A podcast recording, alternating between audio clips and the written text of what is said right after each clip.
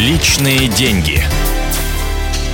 Добрый день, дорогие друзья. Это радио «Комсомольская правда». Программа «Личные деньги». Меня зовут Евгений Беляков. И сегодня наш эксперт Андрей Паранич, гендиректор компании «Финстарт». Андрей, добрый день. Добрый день. Продолжаем обсуждать биржевые инструменты. Э, наверное, для тех, кто э, собрался инвестировать часть своих денег в фондовый рынок, первый вопрос встает, э, кому пойти? То есть у какого брокера открыть счет?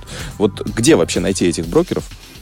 Брокерская деятельность в России – это лицензируемый вид деятельности, говоря таким вот сухим юридическим языком. Mm-hmm. То есть это специальные компании, у которых есть лицензия, которая выдается государством на ведение вот этого вида деятельности, на обслуживание людей на фондовом рынке в нашей стране.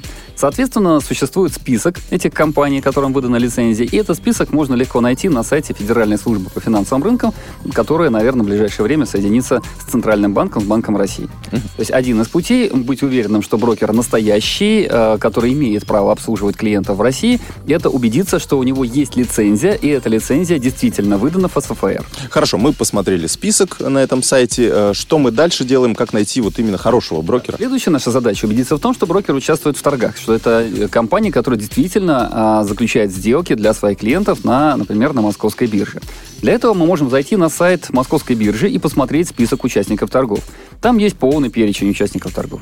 И самое важное для нас, как для частных клиентов, а, на московской бирже существуют также, давайте назовем это рейтингами участников торгов по количеству клиентов, которых брокер обслуживает, и по оборотам.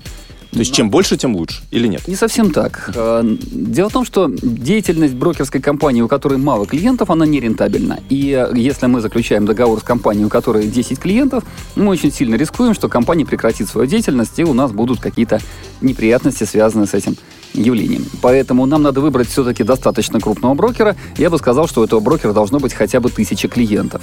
Uh-huh. А, все, что выше тысячи, нас интересует. С другой стороны, очень крупные брокерские компании могут быть нам не очень интересны, потому что, как вы понимаете, когда клиентов много, каждый отдельный клиент особой ценности для компании не представляет.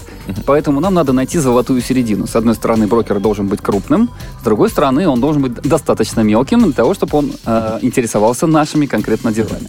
Какие комиссии берет брокер, ну, чтобы мы могли определить, какой из них выгоден нам? Комиссии на этом рынке практически стандартные. Для маленьких сделок, то есть сделки с суммами там, 10 тысяч, 50 тысяч рублей, это комиссия в районе где-то 0,2-4-4%. И для крупных сделок, то есть это сделки с миллионами рублей, комиссия может составлять сотые доли процента. То есть одна сотая, две сотых процента. А какие еще есть? на мой взгляд, совершенно. Потому что колебания рынка составляют большую величину. Какие еще есть комиссии? Я так понимаю, что там нужно платить... Э, некоторые берут плату за депозитарий, некоторые не берут. Да, иногда нужно платить э, за хранение ценных бумаг. Э, это суммы относительно небольшие, и часто они включаются в комиссионные. То есть сумма порядка ну, 200 рублей в месяц. Но, собственно, из-за этих денег э, не имеет смысла, например, вкладывать на фондовом рынке сумму 5000 рублей. Потому что потихонечку эта сумма сожрется комиссией за хранение ценных бумаг. Ну или тогда выбирать брокера, который не берет, например, плату за депозитарий. Это, наверное.